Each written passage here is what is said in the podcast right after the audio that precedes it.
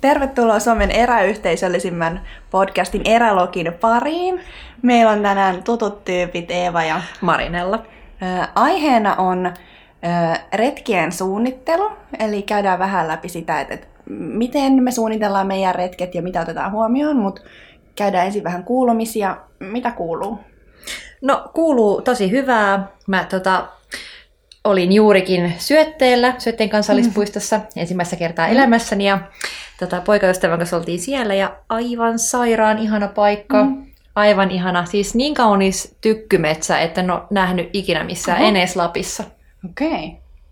Eli ehdottomasti kannattaa mennä Suomen eteläisimmille tuntureille myös, ei aina tarvitse lähteä ihan sinne pohjoiseen asti. Käytiin Vattukurussa. Se Vattukurun polku oli kyllä, se oli, se oli aivan mieletön. Siellä oli myös ihana laavu, missä sitten tehtiin tulet ja keiteltiin, keiteltiin tätä kuumaa kaakao ja paistettiin vähän makkaraa. Mi- missä te majoituitte siellä? Meillä oli mökki vuokrattuna, että tehtiin tällaisia päiväretkiä. Oli auto vuokrattu myös. Ajoitteko te sitten sinne syötteelle vai miten te menitte?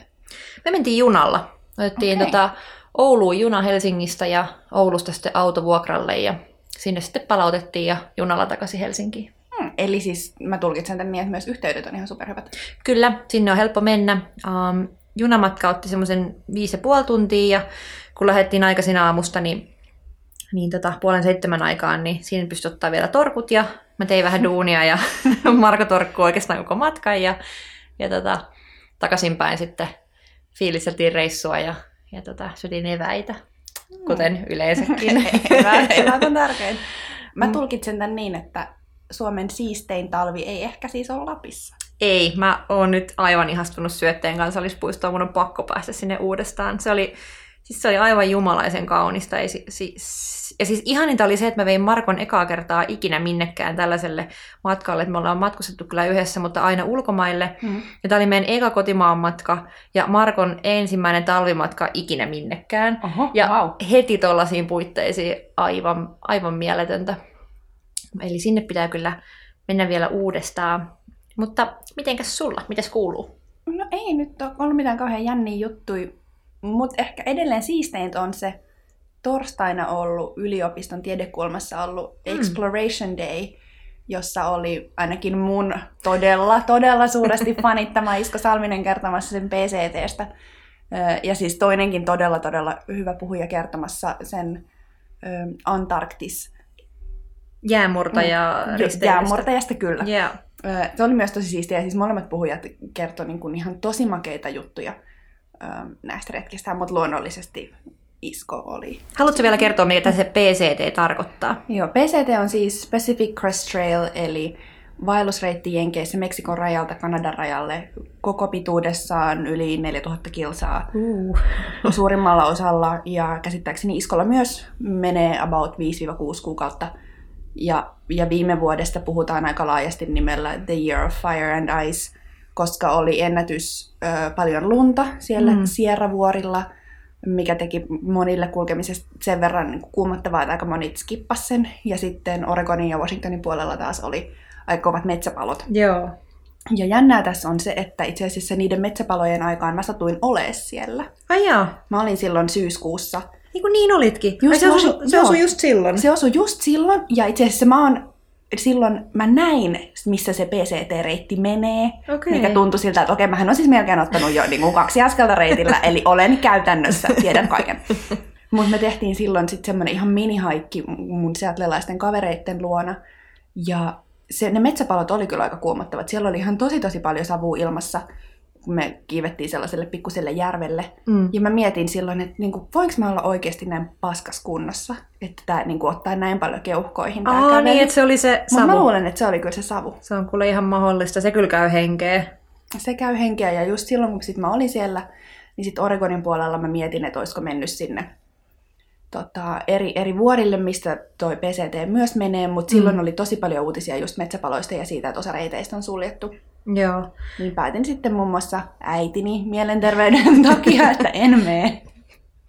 Tota, itsekin olin kuuntelemassa samaa esitystä ja se oli kyllä aivan mainio. Mitä sulla jäi sieltä mieleen päällimmäisenä? No siis Isko kertoi niin kuin tosi rehellisesti siitä, että minkälaista se on kävellä 5-6 kuukautta. Ja, ja se, että mikä on niin kuin helppoa, mikä on vaikeaa. Isko puhuu erityisesti siitä, että miten suuri merkitys sillä jengillä on, keiden kanssa siellä on. Että lopulta se, että, että maisemat on tosi ihania, niin ei, se ei ole niin kuin se ehkä, mitä eniten kaipaa. Mm. Mutta sitten tosi paljon puhuttiin just vaikka siitä, mitä se söi. Ja... Siis kymmenen suklaapatukkaa päivässä. Niin Isko, jos kuuntelet, niin hell yes! me, me supportataan tätä täysillä. Tosi siis kymmenen suklaapatukkaa päivässä on kyllä mustakin aika paljon. Mutta en, en kyllä pidä mitenkään mahdottoman tota ajatuksen. Mm. Eli joskus nähdään sitten Eeva vielä niillä poluilla ja päästään puhumaan sitten sun kokemuksista meidän erälogissa. Siis meidän pitää saada siihen jaksoon, että Isko puhuu, ellei saada aikaisemmin jo. No mä vähän sitä kyselin jo, että, että haluaisiko se tulla ja toistaiseksi ainakaan se ei vielä kieltäytynyt. Mahtavaa, eli ehkä syksyn jaksoissa mm. päästään kuulemaan. Mistä tulikin mieleen, että sit, kun teillä on muita tyyppejä, joita haluaisitte kuulla, niin hep hep, huutakaa meille. Joo, ehdotuksia saa laittaa. Mutta mennäänkö aiheeseen? Mennään ihmeessä, eli mistä löytää hyviä retkivinkkejä? Mm, no mä mietin, jaottelin vähän tätä, niin mistä sulle tulee niin kuin inspiraatio aina jollekin tietylle reitille? No koska mä oon luontokuvaaja, niin mua kiinnostaa totta kai maisemat aika paljon. Eli moni reitti valikoituu ihan sen perusteella myös, minkä näköistä siellä mm. on. Ja mua henkilökohtaisesti Suomen lisäksi kiinnostaa ihan hirveästi tuommoiset ei ehkä niin tutkitut paikat, eli ehkä sellaiset maat, missä kaikki ei välttämättä kauheasti edes retkeile vielä. Niin. Että tavallaan on jotenkin mukava mennä silleen, ainakin sillä ajatuksella, että siellä ei ole ihan hirveästi käynyt vielä jengiä. En mm. tarkoita, että tarvitsisi aina olla joku semmoinen ihan extreme paikka, mutta jotenkin seikkailu kiinnostaa ja on kiva yllättyä. Että sen puolesta mä myös ehkä päädynkin just niihin kohteisiin, mistä ei välttämättä ole kauheasti mitään tietoa missään. Ja Eli se... Georgian perunajunaan. Joo, ne aiheuttaa aina tilanteita, mutta toisaalta tilanteissa syntyy parhaat storit. ehkä se on ainakin semmoinen yksi tapa. Mutta sitten just so- somekanavat ja blogit, lehdet kyllä myös. Mm. On tämmöinen old school, luen tosi paljon lehtiä ja kirjoja, mutta miten sä? No mulla vähän niin kuin, riippuu siitä, että, että suunnittelenko mä tai pohdinko mä potentiaalisia kohteita niin kuin vaikka kesän pidemmälle vaellukselle mm. vai sitten niin kuin, jos mä mietin, että vaikka pääsiäiselle, että koska silloinhan niin kuin, aika on tosi paljon rajatumpi, mm. että jos, jos mä pot, niin kuin, pohdiskelen pitkiä reittiä, niin sitten tosi paljon just Googlen, Googlesta löytyville erilaisille jotain mm. Greatest Hikes in Europe tyyppisistä niin artikkeleista. Ö, tosi paljon just kans blogeista ja Instasta, että mikä näyttää kiinnostavalta, tai niin kuin ne vaikka tyypit, joita mä seuraan, että, että missä ne on ollut. Mutta sitten rehellisesti se, että, että jos mä suunnittelen jotain lyhyempää juttua, ja mä tiedän, että mulla on vaikka neljä päivää aikaa, mm. niin tosi paljon se menee myös siihen, että mä katson, mihin on halpoja lentoja. Mm. Ja sitten lähtee sitä kautta miettimään, että okei. Mitä siellä voisi olla siellä kohteessa? Niin, tai että onko siellä ylipäänsä mitään. Tai että vaikka nyt toi pääsiäisen irkkuvaellus, niin kun se valikoitu just nyt ihan puhtaasti sen takia, että niille päiville oli halpoja lentoja. Okei. Okay. En mä sitten lopulta ottanut kyllä niitä halpoja lentoja, mutta siitä se niin kun lähti liikkeelle. No kohdistuuko ne sun matkat sitten yleensä, jos sä katsot lentojen kautta, niin no jos aika on tietty, tietty lyhyt, niin kauhean pitkälle mm. ei, ei pääse lähteä, mutta puhutaan varmaan akselilla Skandinavia, Eurooppa. Kyllä siis pääasiassa Euroopasta puhutaan nyt ihan vaan, koska kaukolennot vie niin paljon aikaa. Mm. Mutta eihän nekään ole siis tietenkään mitään poissuljettuja. Niinpä. Mutta lopulta sitten se, että et mitä, niinku, mistä mä päätän, että okei, tuonne mä nyt lähden, niin totta kai lennot on tosi tärkeät, että onko se lento, onko ne siedettävä hintaisia, mm. sopiiko se niin kuin kohdeaikatauluihin muuten, saako siitä niin kuin siellä tehtyä jonkun relevantin setin, mm. että sitten on niin kuin oikeasti jotain kiinnostavia kohteita. Mutta niin mulle ainakin kaikista tärkeimmät on se, että voiko siellä majoittua jotenkin fiksusti, mm.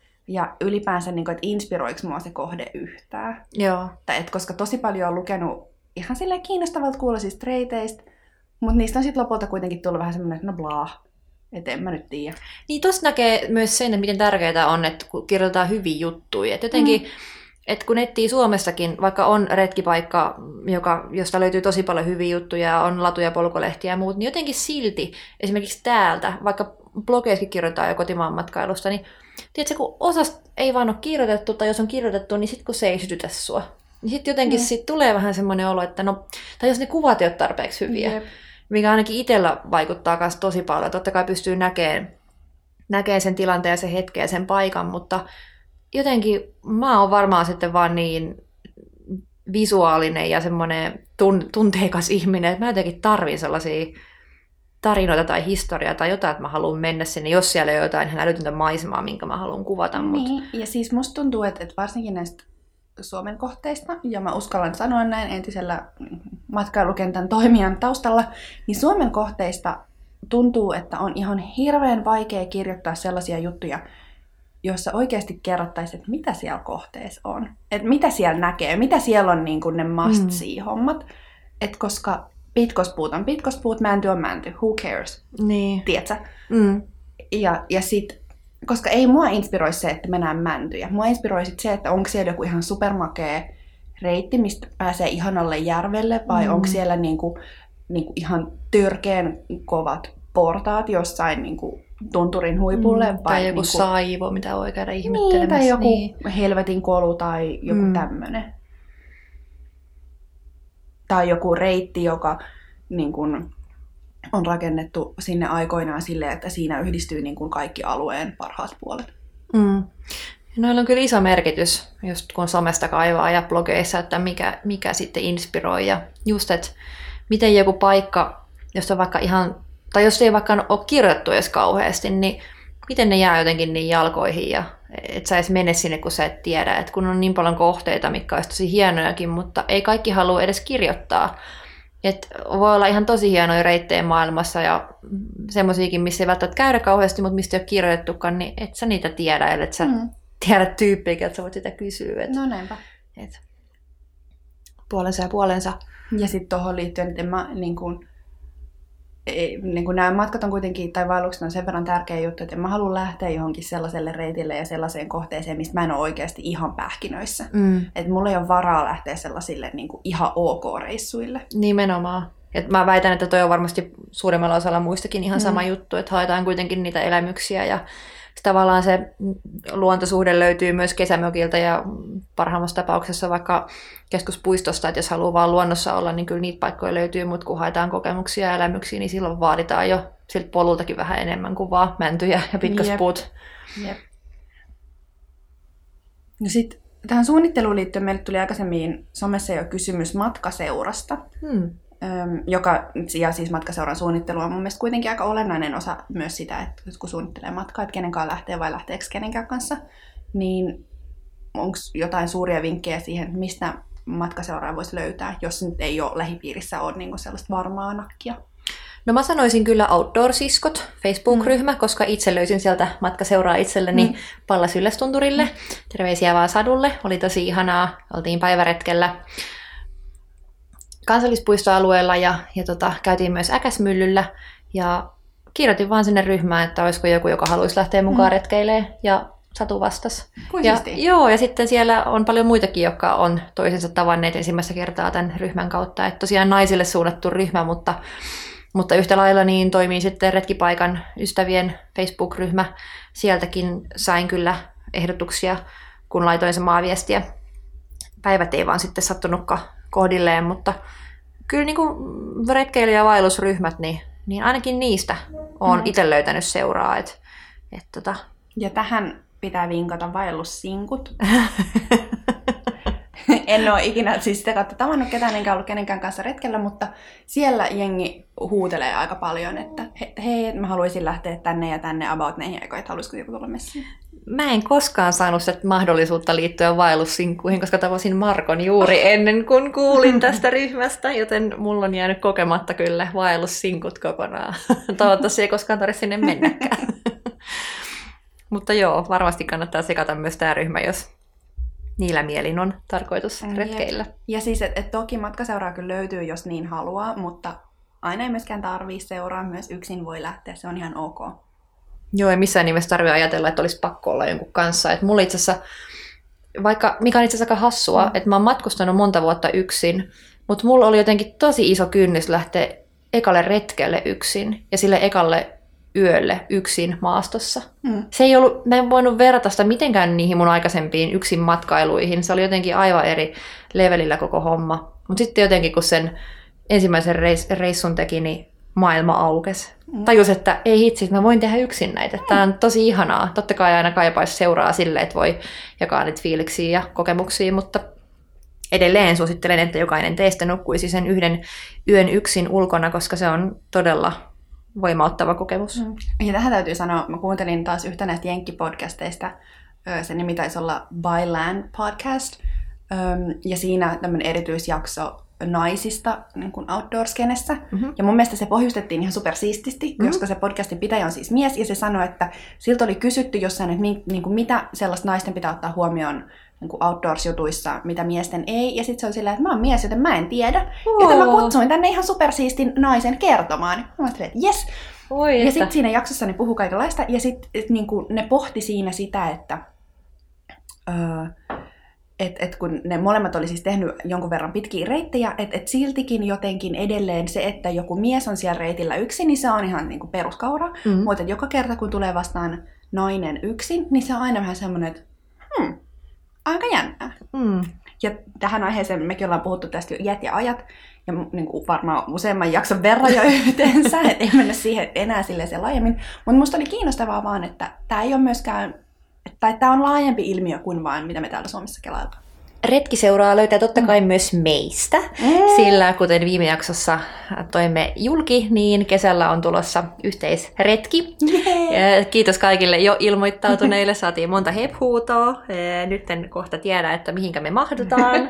Ehkä me pidetään useampi retki, mutta edelleen jos haluat lähteä kesällä meidän kanssa retkeilee, niin huuda hep johonkin kanavaa, kerätään mm. ylös ja tiedotetaan sitten lähempänä, että mitä tehdään ja missä ja ja millä majotteella. Mm, ja mitä pääsee mukaan, mitä syödään ja kaikki tämmöiset. Sipsivalinnat otetaan myös ylös sitten Niin siis, että jos jollain on niinku tosi kovia sipsivinkkejä nyt.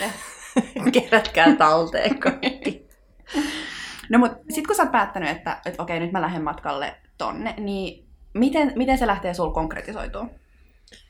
Sitten alkaa hullu googletus.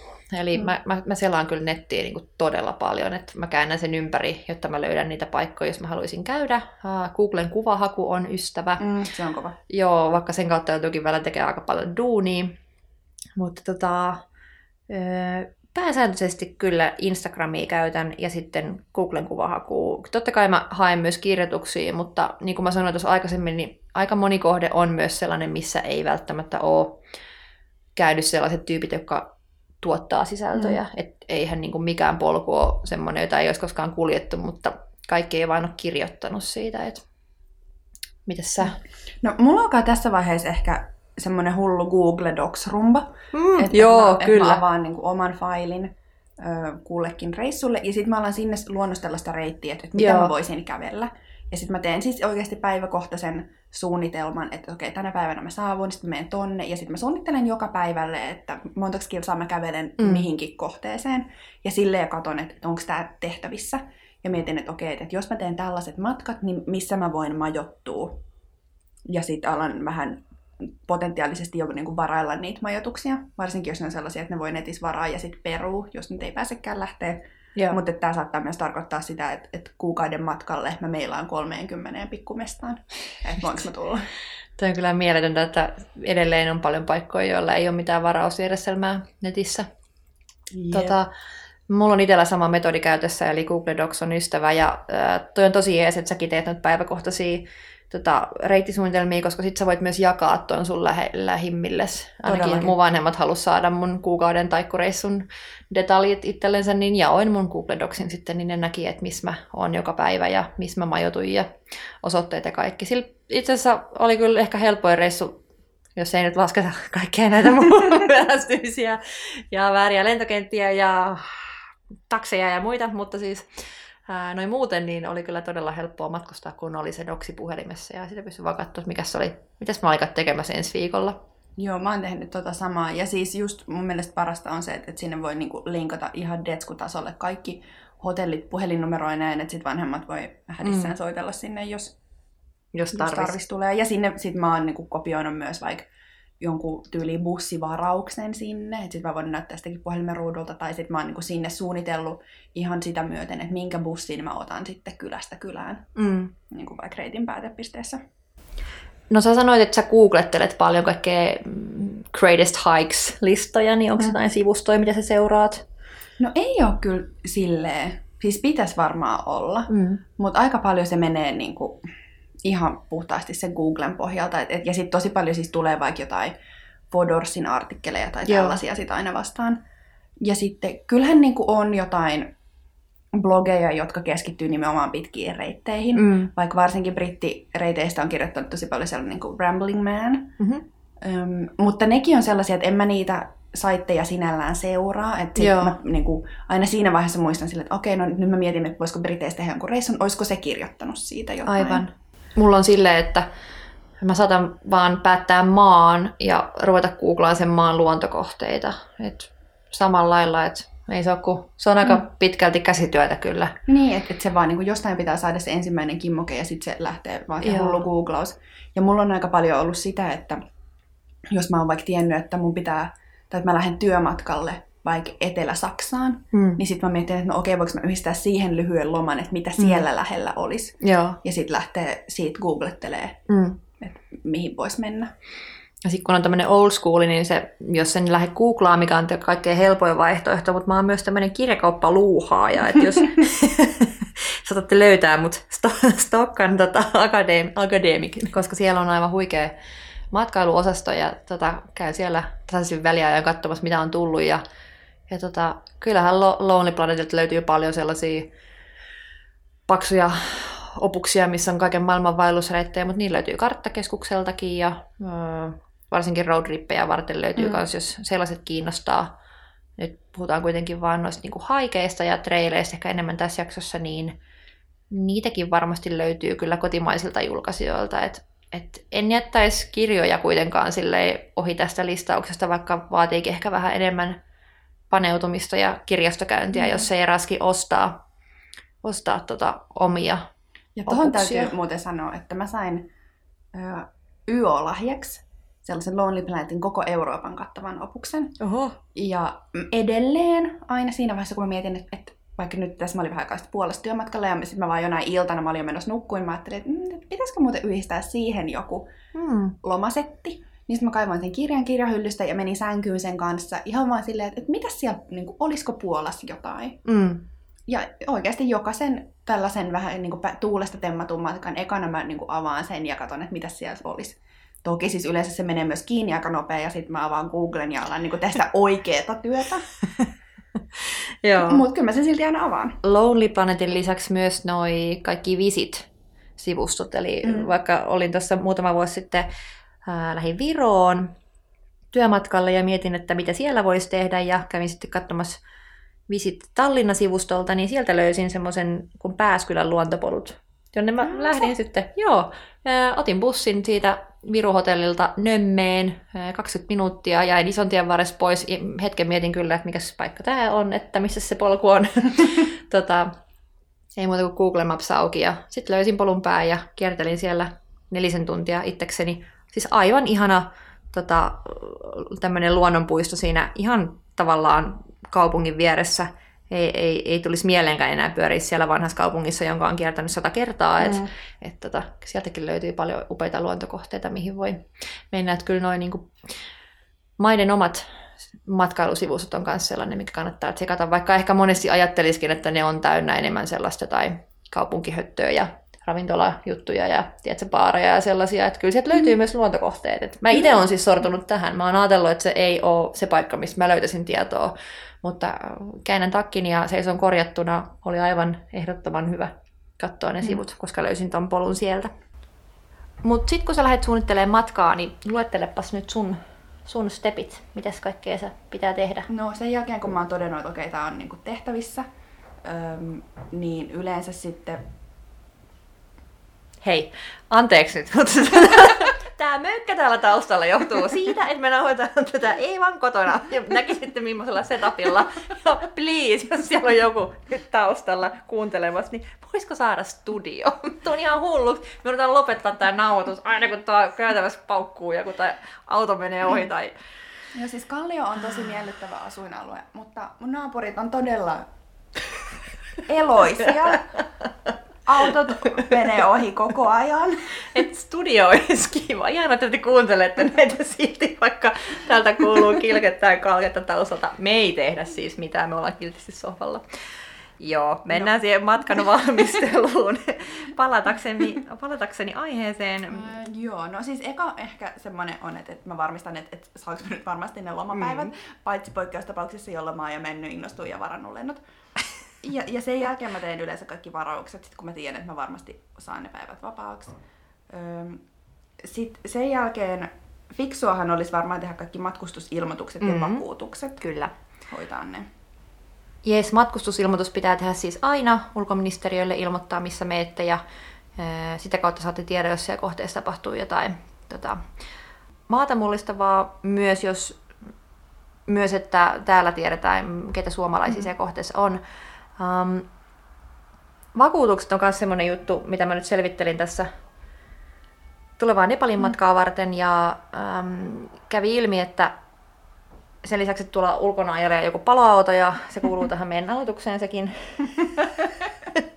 kävi ilmi, että, että tota, kaikki vakuutukset ei, ei kata yksin vaelluksia ja mm. yksin retkeilyä, mutta se on sen verran laaja kokonaisuus, että mennään siihen jossain toisessa jaksossa. Se on tärkeä Joo. aihe ja siitä pitää puhua. Ähm, näiden lisäksi varmasti sitten rokotukset ja viisumit, jos... Joo, mun ei ole tarvinnut niitä millekään. No jenkkeihin pitää olla se estä. Joo. Muut, noit mun ei ole tarvinnut niin kuin, ottaa mun retkille ikinä huomioon. Mutta mä ajattelin nyt tota, tulevaa kesän potentiaalista reissua varten ladata taas Duolingon hmm. ja harjoitella vähän kieliä.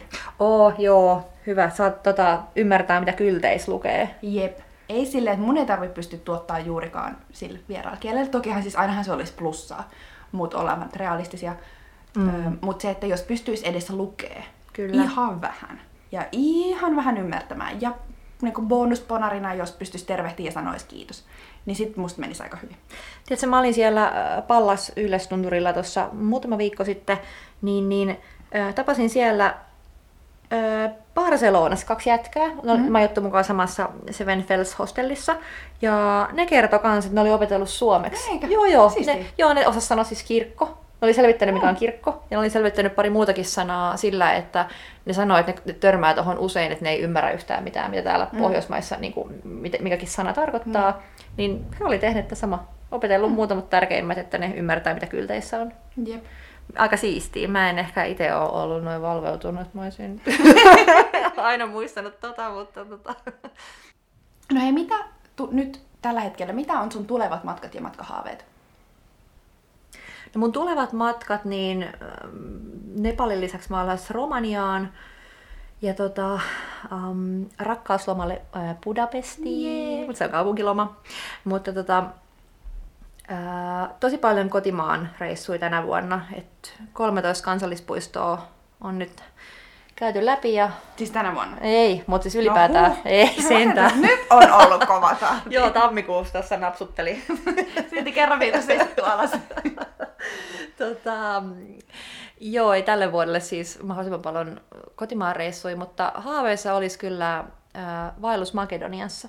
Hmm. Siistiä. Joo, mulla on sinne verkot vetämässä. Tutustuin tuolla matkamessuilla heidän edustajaa ja katsotaan, jos sinne pääsis vähän vaeltaa. Mä oon käynyt siis Makedoniassa kerran aikaisemmin. Siellä on sellainen iso kanjoni, jonka nimi on Matka.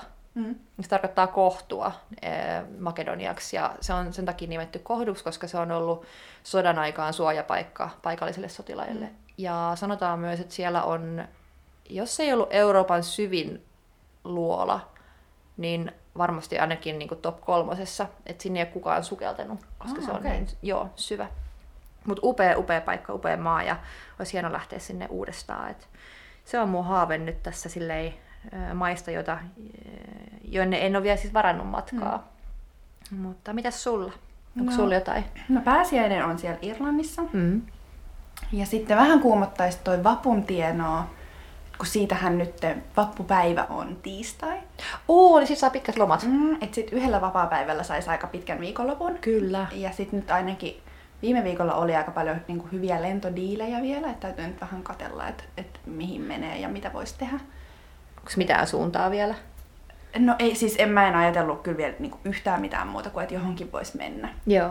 täytyy vähän konsultoida eri tahoja. Mutta sitten kesälle niin kova suunnitelma olisi se, se pitkä vaellus äh, Münchenistä Venetsiaan. Wow. Oho. Joo, se, sitä mä oon niin vähän suunnitellut jo, ja mulla on se Google Docs jo vetämässä siitä, Okei. että et miten sen voisi tehdä vajaas neljäs viikossa.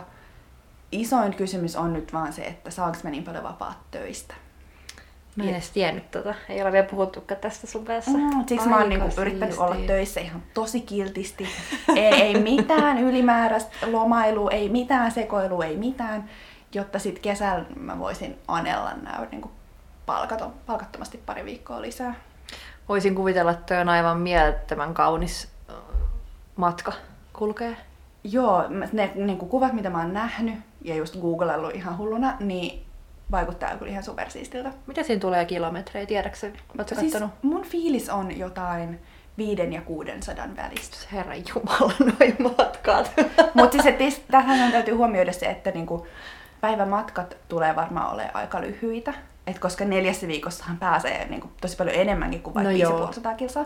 Mutta koska se on niin vuoristoista, että et siellä niinku ne korkeuserot tulee olemaan se kaikista haastavin juttu. Et mun pitää varmaan alkaa tässä kohta treenaa niinku ihan hulluna. Ja käydä näytättää polvet ja kaikki, että niinku pystynkö mä siihen. Joo, matkaan valmistautuminen tarvitsee myös sitä terveydellistä puolta ja hoitoa. Joo, me ei olla enää 18-vuotiaita. Ei olla, ei kuulkaas osteopaatille aika ensi tiistaina, että tästä vaan. Kun ammatti on luonnossa, niin pitää pitää huolta itsestään. Tämäkin voisi olla jonkun jakson aihe. Jep. Terveys ja sen ylläpito. Varmasti olisi kiinnostavaa ja hyödyllistä tietoa kaikille. Jepa. Mutta eiköhän meillä ole paketti kasassa. Joo. Päivän jännittävin osuus. Oh no. eri tarinat. Horror No, story. niin mä luulen, että nyt on sun vuoro. Mä aloitan joo, meikän vuoro. Tota, täytyyhän tähän nyt keksiä joku tämmönen matkapoliittinen juttu ja matka, matkan järjestely ja hoitaminen siis. On niin vaikea olla aikuinen. Siis mä olin ostanut itselleni sellaisen nahkaisen läpyskän, sellaisen pussukan, jossa on vetoketju, koska mä ajattelin, että okei, mä oon aikuinen. Mulle aina sanotaan, että pidä kaikki paperit samassa paikassa, että ne ei huku. Mm. Mutta mä en tiedä, kuka tän on keksinyt vai eikö ne tyypit ole ikinä hukannut itse mitään, koska noudatin neuvoa. Halusin olla aikuinen. Ostin nahkaisen pussukan, jonne pistin passini, lompakkoni matkalippuni ja puhelimeni. Ihmettelen, jos ei siellä ollut kotiavaimiakin. Olin Ateenan lentokentällä, tota, tulos kotiin, vaihtolento. Öö, jossain vaiheessa mä tajusin vaan, että mulla ei saa pussukkaa enää missään. Voi pahoin. Jep. Joo, no sit mä ajattelin, että okei, no stress, että se on siellä vessassa, minä mä missä mä olin äsken, ja mä menin sitten vessaan, ja no ei se ollutkaan siellä. Sitten, no voi hitto, no missä se voisi olla? No mä kävin äsken safkaamassa, olisiko se siellä ravintolassa? No ei se ollut siellä ravintolassakaan. No rupesi vähän kuumottaa. tota, muistin, että olin käynyt kiirakaupassa, siellä alakerrassa, ja lentokentällä, menin sinne, kävelin kaikki hyllyt läpi, mitä oli hiplannut, reissukirjoja siellä. Ei ollut missään. Ja silloin iski sellainen niin kuin, sellainen niin kuin kylmä päälle, että tiedätkö, onko mä oikeasti hukannut sen silleen, että mä en, että mä en löydä sitä. Niin. Että mitä, mitä ihmettä mä teen nyt? Mulla ei ole koskaan ennen käynyt millään reissulla ikinä näin. Tuli aika paniikki. Ää, Mä pystyin jotenkin, jos, jotenkin pitää itteni kasassa, kun mä marssin sinne alakerran poliisilaitokselle. Tai siellä on se joku löytötavaratoimisto tai mikä nyt onkaan. Ja mä kävin sanoa sinne, että hei anteeksi, mä oon hukannut mun siis kaiken. Siis mulla ei ole mitään. Mm. Siellä on mun lompsa ja passi ja puhelin ja kaikki. Ja sitten se Mimmi on vaan silleen, että kun mä kysyin, että sä kuuluttaa, mm. että on hukas tämmönen pussukka, niin se nainen vaan sanoi, että ei me tehdä tämmöisiä kuulutuksia. Ja sillä hetkellä mulla niinku hanat aukesi, vaan mm. mä rupesin itkettään ihan kauheasti. Silleen mä niinku nyykytin siinä itsekseni, että tämä ei voi olla mahdollista, että, että mit- mitä, mitä mä teen, mulla lähtee lento niinku kahden tunnin mm. päästä. Ja puhumattakaan siitä, että mä olen neljän päivän päästä Kiinaan, mm. ja mä oon hankkinut viisumin sinne, joka on sen passin sisäsivu. Ja tietenkin vaikka mä saisin niin kuin itteni Suomeen sieltä Ateenasta. Niin miten sä ne- saisit ikinä en- uuden viisumin? En mä pääsisi ikinä sinne Kiinan matkalle, jep. Ja sit siinä rupesi niinku, se, se vaan tuntui niinku ihan kauhealta. Ja mä mietin, miten tää voi olla, miten mulle voi käydä jotain tällaista, että ei mulle koskaan ole käynyt, ja miksi mä ostin sen pussin. Ja miksi mä laitan sinne samaan paikkaan. Ja sitten yhtäkkiä sinne ää, toimistoon paukkaa mies ja nainen. Ja ne aikuinen pariskunta on aivan paniikissa. Ja sitten mä näen, että ne heiluttaa se mun nyssäkkä, joo, niiden käsissä, ja sitten ne vaan, että meillä on tämmöisen suomalaisen tytön tämmöinen pussi täällä, että onko se, että, että tämä pitää saada sille, että sillä voi olla lento lähdössä, ja sitten mä vaan seison siinä niinku huulipyöreinä, että, että soperan, että, että, että se on mä. Ja sitten mä vasta niinku itkeen rupesinkin. Siis oh. Mä vaan niinku pilahdin niin käsittämättömään itkuun, että mä yritin tarjota jotain 20 sieltä mun se lompakosta sille miehelle, että, että kiitokset, että se toi sen takaisin. Ja, ja, ja sitten mies vaan niin nauroi mulle, että ei tosiaan anna pusuposkelle, että niin me tehdään oh. Ranskassa, että se riittää. Ja, Tai magnifique. Niin ja, si- niin ja siis mä en kestä, siis se oli jotain niin ihanaa, sen toivotti mulle vielä turvallista matkaa ja hyvää matkaa ja, ja, ja, tota, ja, ja siis en suosittele kenellekään, että laitatte kaikki kamat samaan paikkaan. Siis kenen idea ihan oikeasti? Never again. siis älkää pistäkö kaikki kamoja samaan paikkaan. Te hukkaatte ne kerralla, niin kaikki on menetetty. Mutta oh. siis onneksi löysin, tai siis sain sen, ja se oli ollut siellä vessassa, mutta ne oli ehtinyt oh. sinne ennen mua. Se nainen oli käynyt siis samassa kopissa mun jälkeen. Mm. Ottanut sen talteen, ja sillä välin, kun mä paniikissa pistin ympärissä kenttää siellä, niin ne oli, ne oli tota, sitten sinkoillut sinne alakertaan, etsinyt mm. sitä paikkaa. Oi no, vitsi. No, oh, joo, siis että Toivottavasti ei tule enää koskaan. Uudestaan mä sain varmaan niin paljon harmaita hiuksia, että ei ole koskaan ennen tullut mistä ihan hirveä kokemus, mutta sulla on varmaan joku ihana stressivapaa tarina tähän loppuun, mikä laskee munkin pulssia, koska kuten varmaan kuuluu, meni tunteisiin tämäkin. Vieläkin ahdistaa niin pahasti se tapahtuma. Että kirjoitin muuten tämän jälkeen, että mitä, mitä pitää tehdä, jos passi hukkuu matkalla. Löytyy blogista, kannattaa käydä mm. googlailemassa. Ihan varmuuden vuoksi vaan. No, mä voisin kertoa, tää on, niinku, tää on siis tää päättyy hyvin, mä lupaan, mutta tää on myös vähän tämmöisen niinku vaikeuksista voittoa story. Ihanaa. mä olin muutama kevät sitten Amsterdamissa työmatkalla. Mm-hmm. Siellä yhdessä seminaarissa puhumassa.